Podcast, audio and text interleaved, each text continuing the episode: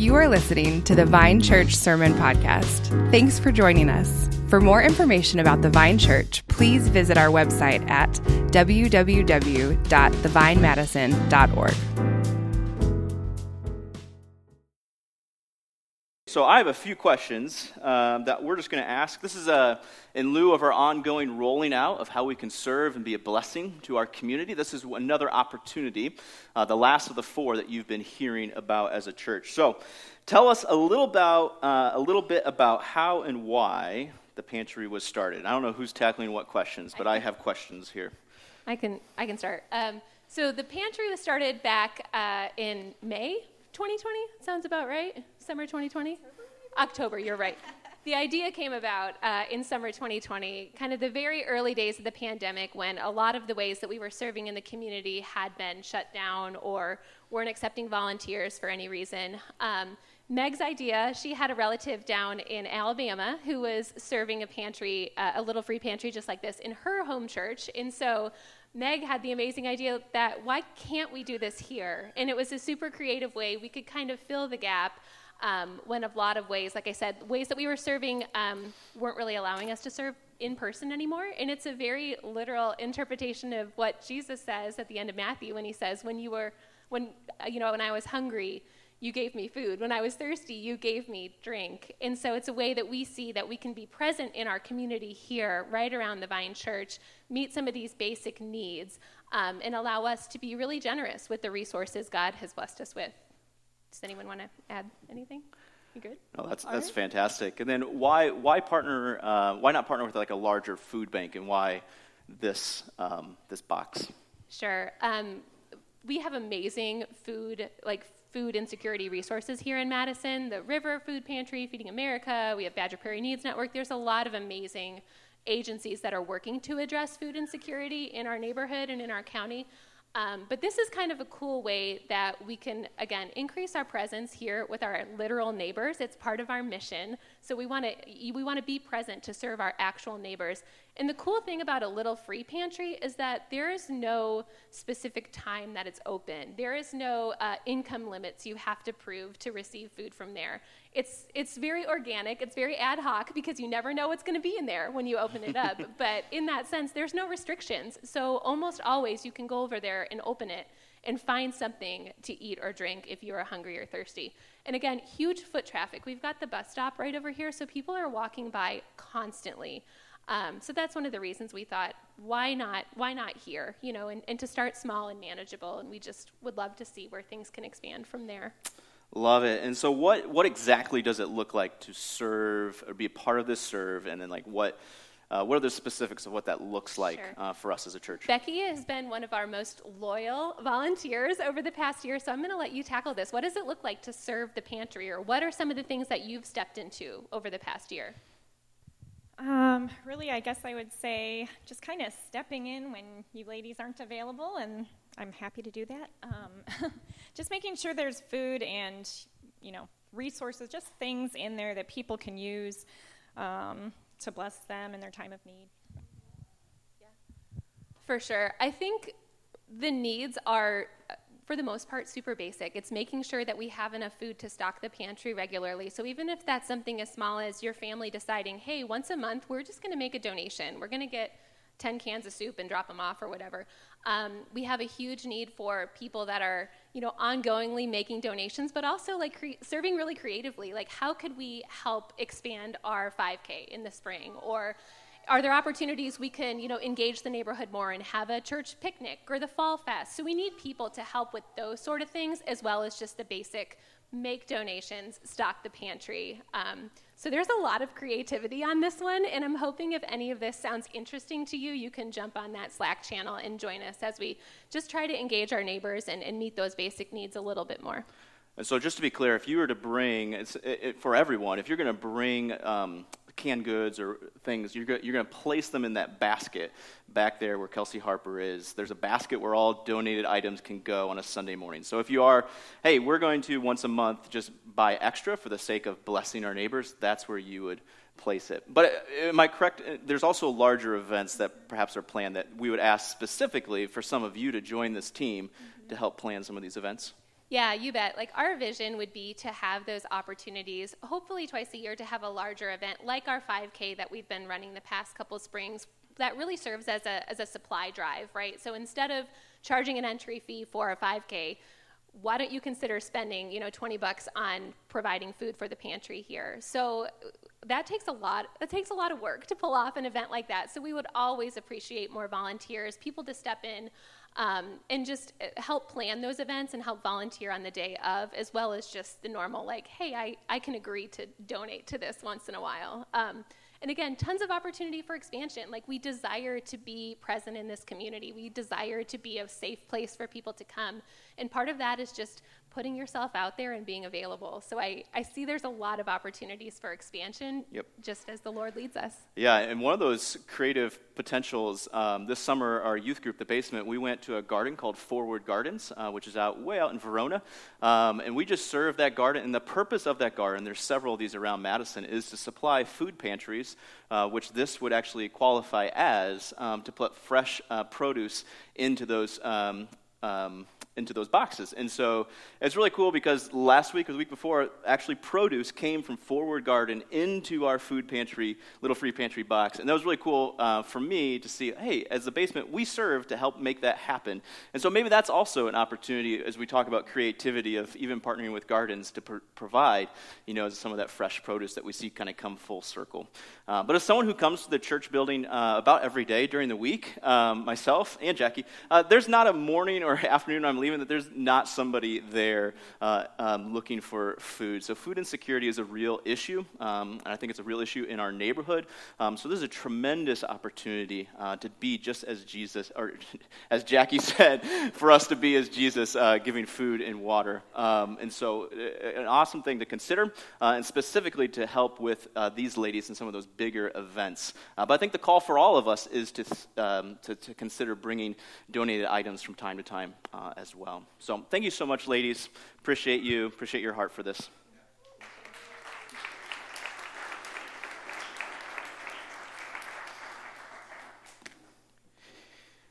Uh, well, we are continuing in our vision series, uh, looking at gospel, community, and mission. The last two weeks, um, two weeks ago was gospel. Last week was community. This week is mission. And I know there's uh, new faces uh, here this morning. I just encourage you. This is a great time to see if this is where God would have you to plant your flag as a, a church member. And so, uh, even if you missed the last two weeks, I encourage you to jump on our podcast and uh, listen along with us with with how we um, think about gospel and community, and then today is uh, mission. But these are the pillars of our church that we want to be known um, by. And so we take, every year, we, we take three weeks here in September uh, to consider them, uh, to remind ourselves of these uh, truths. Um, and as we think about mission, I mean, just in August, we had an entire series on evangelism, learning evangelism from Jesus, right? So some of this is kind of repeat. But as I was going through it um, just this past week, I was struck by, man, how much of this um, did I, in August, like, these are things that I want to be true of me, but how quickly we forget or fail to live it out.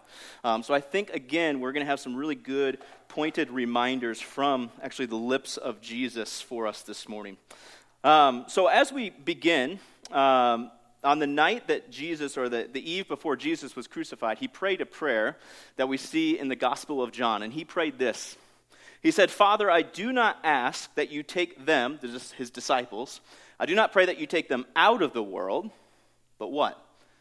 But that you keep them from the evil one. He goes on to say, They are not of the world, just as I am not of the world.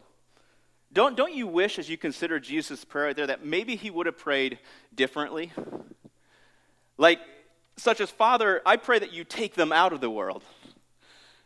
Like, Jesus, like, get me out of this sad and broken world, please, right? Like, get us out of the world. But he doesn't pray that, and he won't pray that. Though not of this world, God purposes by his design for us to be in this world. So, so what then is our, the Christian, responsibility to our world. What is our mission? And throughout time, there's radically different answers that have been given to that question. I bet if each one of us answered that, it would probably look drastically different too. Some might say that the Christian responsibility is to renew society through political or social activism in things like racism or poverty or uh, whatever injustice or inequity is in front of us. Others might argue that due to the moral and spiritual decay of society, Christians must withdraw. Like, don't touch, don't taste. Our culture is bad, and we must withdraw from that which is sinful. What is our responsibility to our world? What is our mission? Turn with me to Matthew chapter 5. Matthew chapter 5.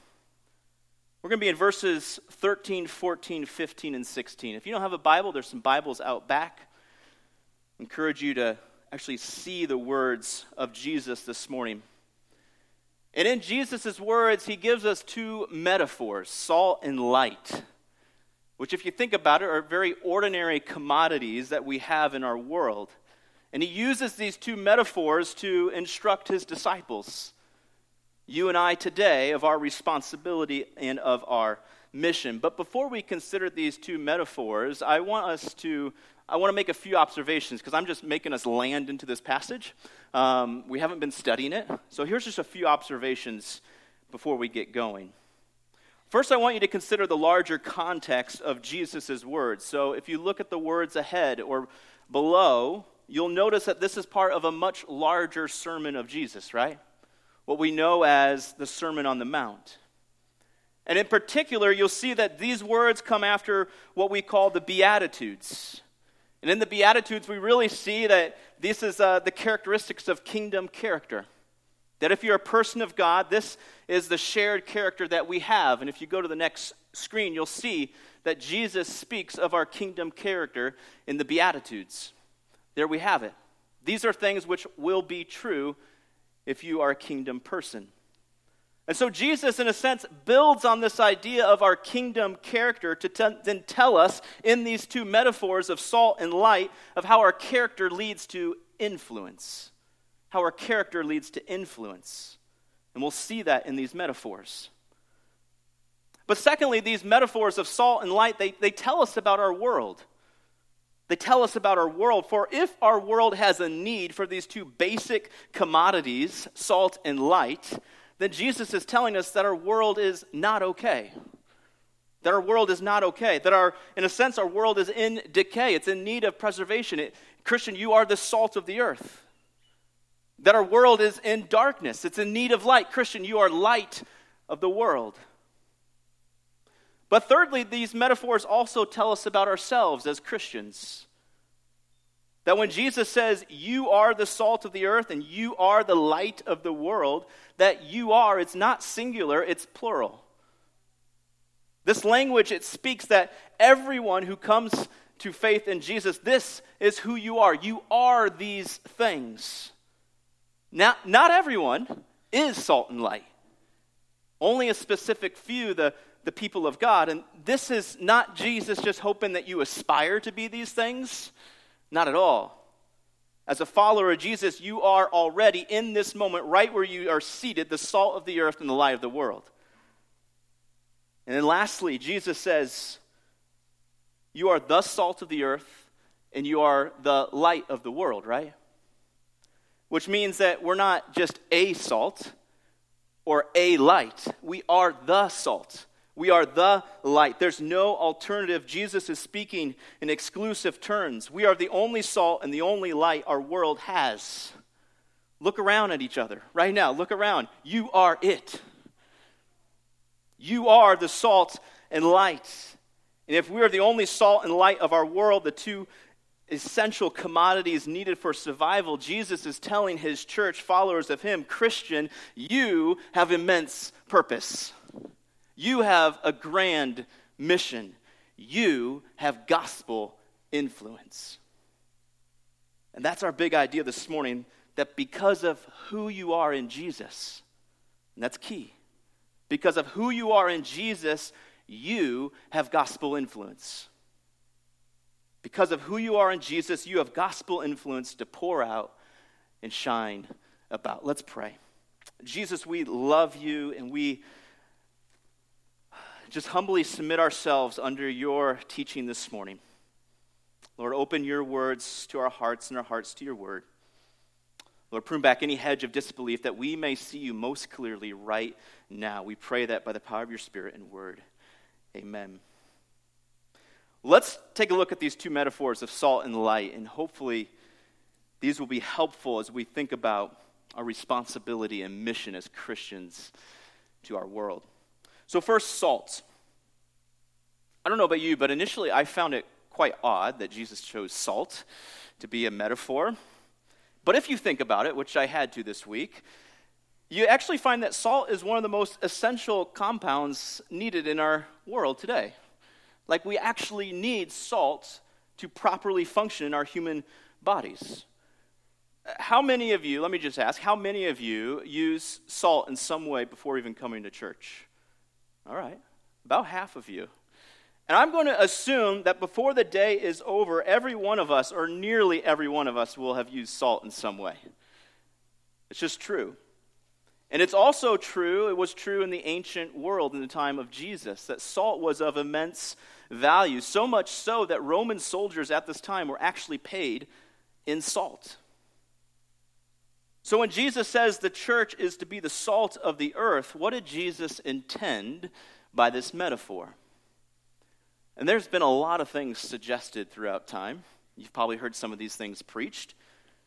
Scholars are not short on ideas, but you perhaps have heard, and perhaps it could be the intention of Jesus, that salt it functions as a way of providing savor, savor or flavor.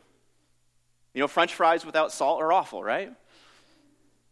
And whether it's fries or another food, the right amount of salt greatly enhances flavor and the enjoyment to what is otherwise just bland. So, if this is his point, Jesus perhaps is saying that Christians should be the ones bringing flavor and taste into our world, offering the true joy and love and zest for life that can only be found in Jesus. We also know that salt was used as a fertilizer in the ancient world.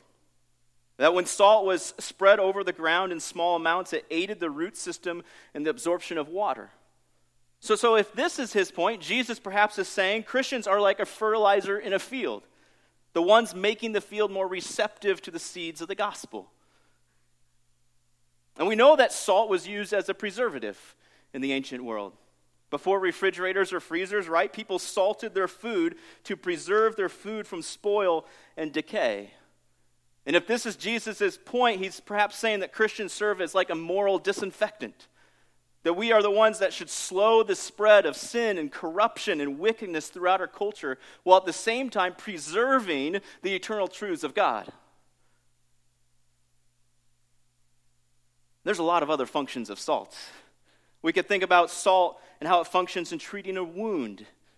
Or as you go through the Old Testament, salt was a sign of judgment.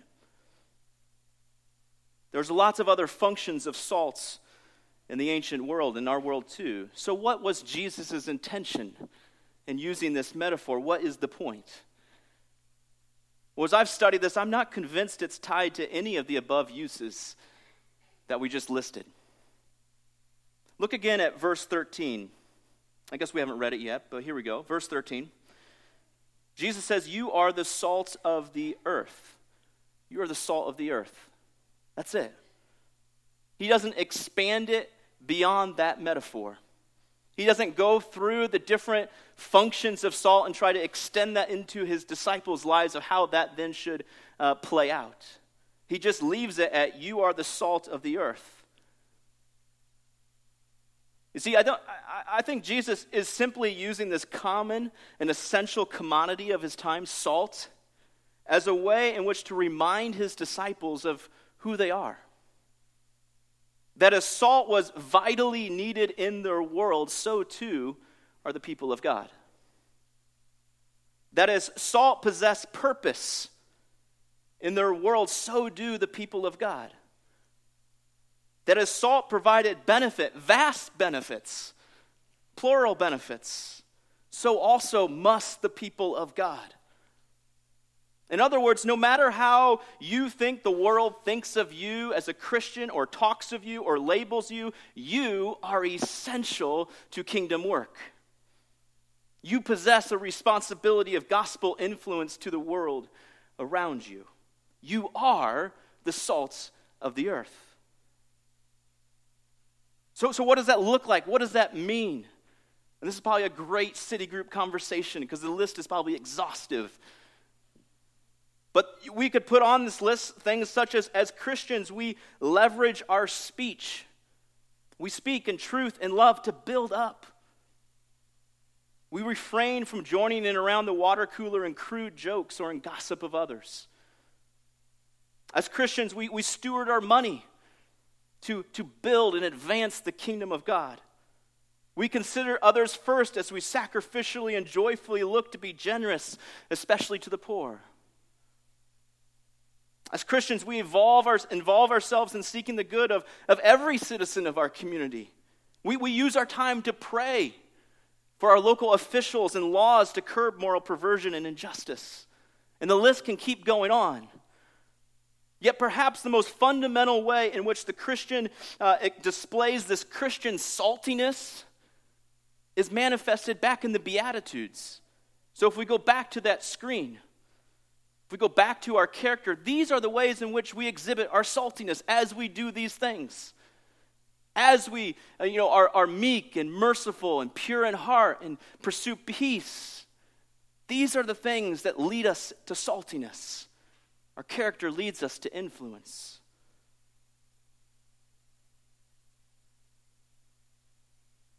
I think Paul gives us a, a, really vivid illustration of this very thing of how to be salt on earth in 1 Corinthians 7. Paul's dealing with a question in this passage about what do you do when someone becomes a believer while their spouse is not a believer. And Paul, Paul says this. Let me read it to you. It should be on the screen too. Paul says, If any brother has a wife who, has a, who is an unbeliever and she consents to live with him, he should not divorce her. If any woman has a husband who is an unbeliever and he consents to live with her, she should not divorce him. For the unbelieving husband is made holy because of his wife, and the unbelieving wife is made holy because of her husband. And otherwise, your children would be unclean, for as it is, they are holy. See, Paul is saying that the mere presence of a believing husband or wife, it, doesn't result in automatic salvation of the other. But what Paul is saying is that the mere presence of a believing wife or husband has this sanctifying impact or a gospel influence upon the other. This is the very testimony of my own parents. My mother came to faith a few years after in their marriage.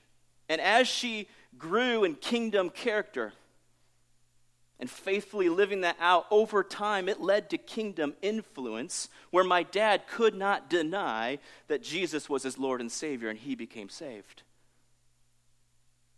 I imagine some of you have testimonies like that too. To be salt on earth, Jesus is telling us that we, by our very presence on this earth, possess this sanctifying impact, this gospel influence to the world around us. Longtime Bible teacher Howard Hendrick offers this compelling thought. I love this quote. He says, Do you present the sort of witness so that when you leave, people say, I want that? I want to be like him or her. He says this, which is good. We can't quench their spiritual thirsts, but we can direct them to Jesus who can. People insist that you can lead a horse to water, but you can't make him drink. But you can always feed him salt. Can always feed him salt. This metaphor reminds us of who we are. But as I've studied this passage, I think the more emphatic thrust of this metaphor is in telling us in who we are not. Look at verse 13. Jesus says, If salt has lost its taste, how shall its saltiness be restored? It is no longer good for anything except to be thrown out and trampled under people's feet. In other words, a follower of Jesus who doesn't speak or talk or live as a follower of Jesus is worthless to the kingdom of God.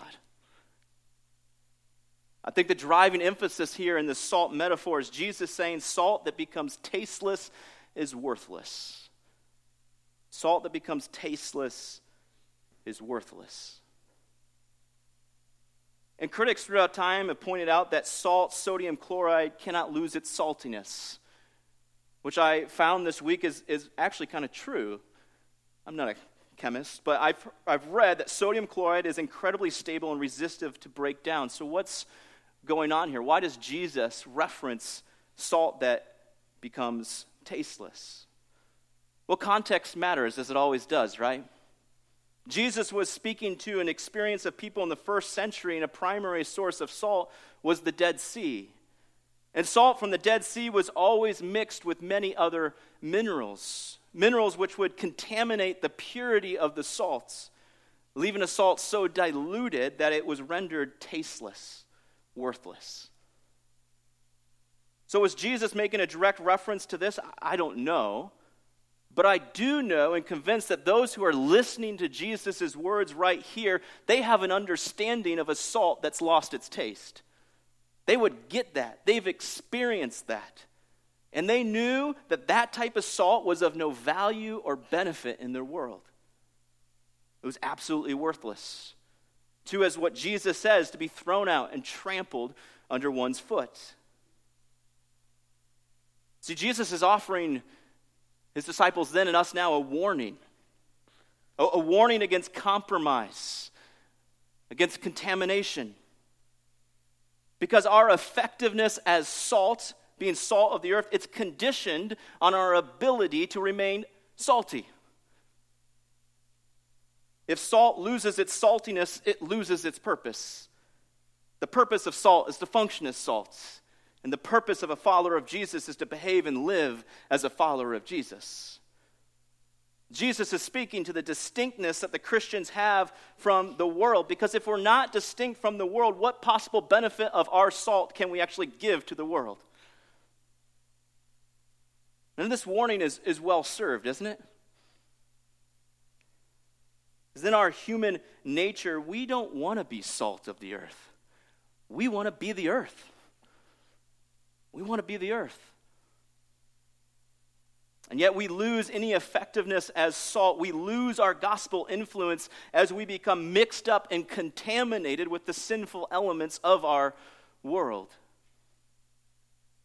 I think of the biblical example of Lot. Remember his story? How him and Abraham had two, two lands to choose from, and he chose the better land. And it was known that in that land was the wicked city of Sodom. And when it comes time for, for Lot to be rescued, eh, we, we see the Bible actually speaks of this that Lot is so mixed up, I believe, in the wickedness of that city that the Bible says that he's actually lingering at the edge of the city. He's lingering at the edge of the city that's to be destroyed, having to be forcibly removed by the angels of God. If salt loses its saltiness, it loses its purpose. Jesus has given us a health check this morning, a heart examination. For all of us to ask ourselves and to ask others to ask ourselves too. We invite accountability into our lives as Christians. Are the shows you watch, the books you read, the music you listen to increasing your love for Jesus or for the world? Are your conversations with neighbors and coworkers and uh, family reflective of kingdom values or worldly values? Do the appointments that you have set on your calendar reflect the priorities of God's kingdom or a self building kingdom? Christian, this morning, you are the salt of the earth. That's who you are. You have gospel influence with a sanctifying impact to spread, to pour out. And there's a warning to not allow the world to contaminate your love for Jesus. And there's another metaphor in here of light. Jesus says in verse 14 that you are the light of the world. You're the light of the world. And some of you Bible scholars might find this interesting, right? Because we know that Jesus says in John that he is the light of the world. But now he's saying, You are the light of the world. What's going on?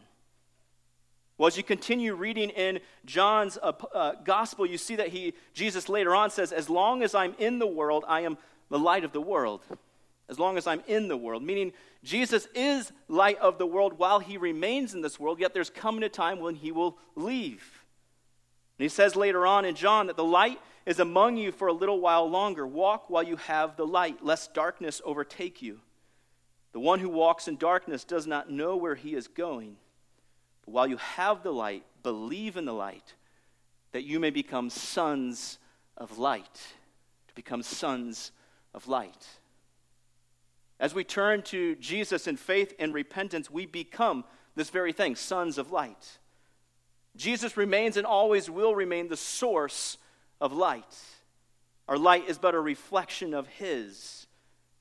It's probably helpful to think about it as we think about like the sun and moon. Right? That while Jesus walked on this earth, he was like the sun, the source, the origination of light. But as evening comes, as the sun you know, departs from our sky, it's the moon which comes and arises and reflects the light onto our world. In the church, you, followers of Jesus, are sons of light, reflection of Jesus, the true light. Which is why Paul says, For it is God who commanded light to shine out of darkness, and who has shone in our hearts to give who's shone in our hearts to give the light of knowledge of the glory of God in the face of Jesus. Paul is saying, as Jesus, Jesus shines on us, we shine upon the world. So if we're to reflect the true light of Jesus, we don't look any further than the light that Jesus has already shown while he walked on earth, right? So, how did Jesus shine as light of the world while he walked on this earth?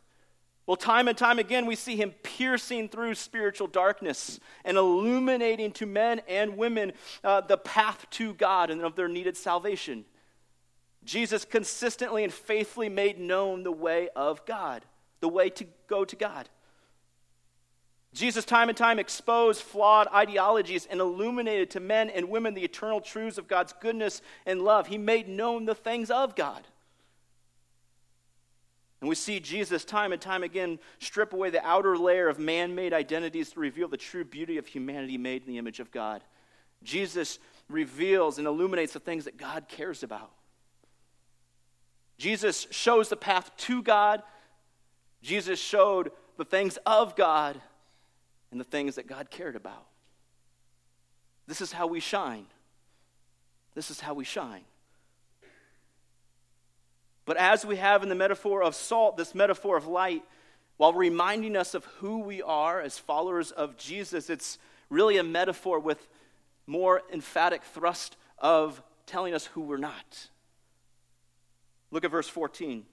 A city set on a hill cannot be hidden, nor do people light a lamp and put it under a basket, but on a stand, and it gives light to all in the house. Jesus is saying here that light is worthless if it's not visible. Light is worthless if it's not visible. Look at, look at the very first part there of 14. It says, A city set on a hill cannot be hidden.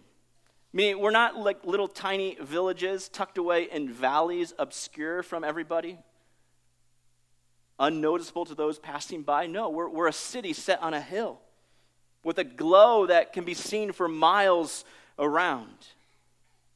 And Jesus says, Nor do people light a lamp and put it under a basket, but on a stand, and it gives light to all in the house. It's foolish to light a lamp and then cover it up, right? And not only is it foolish, but it's selfish to cover a, a, a, lamp so that all the others in the house are in darkness. Light is worthless if it's not visible.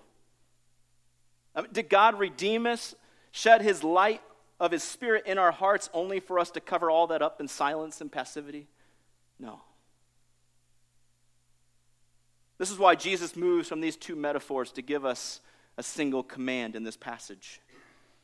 Verse 16. In the same way, let your light shine before others so that they may see your good works and give glory to your Father who is in heaven. Let your light shine before others. On face value, this, this command that Jesus gives, it might provoke some thought in some of you of like, this seems problematic. That Jesus um, consistently, especially in Matthew, has this like constant ire against religious leaders of empty hypocrisy of doing these good things, but it's hollow. Even in just a few verses in the same sermon, Jesus says in chapter 6 Beware of practicing your righteousness before others in order to be seen by them, for then you have no reward from your Father who is in heaven. It seems like a conflict. I don't think there is, because I think it comes to a matter of the heart.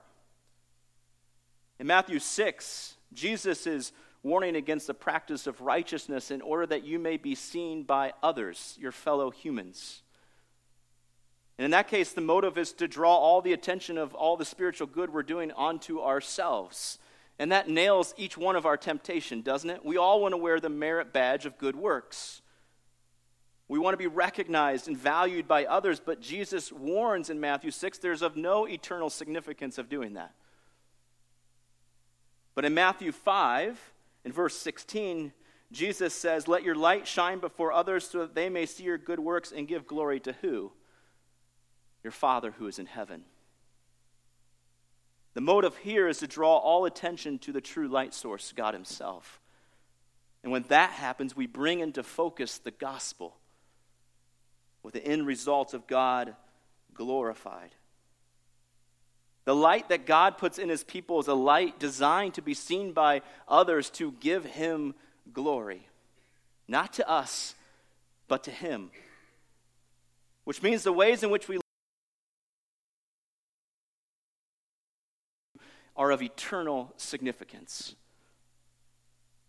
That when you allow the light of Jesus to shine through your life, you allow the world to see a selfless contribution to our dying and broken world.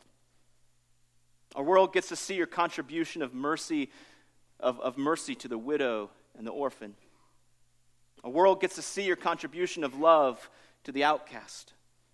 A world gets to see your contribution of grace and peace to the imprisoned.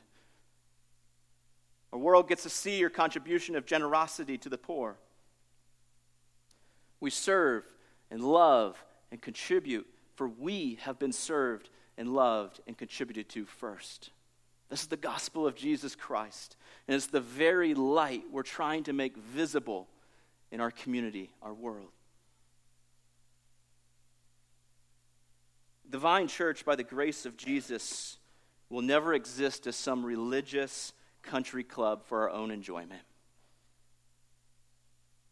We exist as a church because there's a mission to declare and to demonstrate to our neighbors and nations the good news of Jesus. Over this past month, you've heard about how our church is prioritizing how you can be a light to our community. Like, grab that green piece of paper right now. Hold it. I want you to hold it in your hands. Grab that piece of paper. You have different opportunities, and you can throw the, I don't know if we have the screen, Chris, but there's a screen. You have opportunities to be a light through these different streams. You have the Elizabeth House, which is supporting mothers through unplanned pregnancies, making the choice to keep their child. We have international students, just a, the, na- the nations are in our backyard, opportunity to build relationship and to speak of Christ with international students. Zeteo, joining a ministry that's seeking to break the chains of human trafficking. The Free Little Pantry we heard right now, assisting in food security for those in need. These are four incredible opportunities. I just want to encourage you right now in this moment to perhaps consider what would it look like to commit for the next 12 months to faithfully let your light shine through one of these opportunities.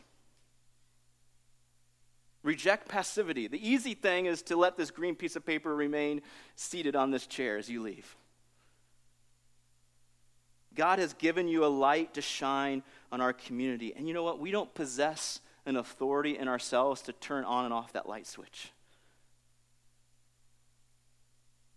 Our light is always on for Jesus to shine. I encourage you to reach out to the leader that's on that piece of paper. Get the information you need Plug the dates of how we're serving into your calendar. Make it a priority. But beyond this formal way of serving and being alive, I want to encourage you this morning to think of a neighbor, a coworker, a family member who doesn't know Jesus and just ask you, who's your one that you can just be praying that you can be a light and salt to that individual? Who's one person to faithfully pray for? Who's your one? Who can you commit to be praying for for the rest of this year? Building an authentic relationship, being salt, shining the truths of Jesus into their lives as God gives opportunity. I encourage you to perhaps share this as what God's doing or wrestling in your own heart of ways that you can be light, to share that in the city group. The truth is, as we heard last night, to be on the mission of God, we need the community of Jesus as our accountability and encouragement and as our, our continue to keep going. Can we do that together? You, Christian, are light of the world. You possess gospel influence by your reflection of Jesus' light into the life of others. And there's a warning that light is worthless if it's not shining, if it's not visible. But because of who you are in Jesus' church, you have gospel influence to pour out like salt. You have gospel influence to shine on others like a light. This is your responsibility and mission in this world. So, church, let's go be salty. Let's go let our lights shine. Jesus, we thank you for these two metaphors. And the things that we can take away from your teaching. First, Lord, we just thank you for your salvation, that you have shown into our hearts the light of who you are, that you came to earth to provide us with the greatest benefit salvation. We thank you for the good news of your gospel this morning. Lord, I pray for each one here this morning that we would be courageous to be salt and light in the places that you've already placed us. You don't ask us to climb any lampstand, you just simply say, shine. Lord, I pray that that would be true of us as followers of Jesus. And not only here at the Vine Church, but in your church here in Madison and around the world. Lord, we pray that the lost might come out of darkness and into your light. We love you, Jesus. In your name we pray. Amen.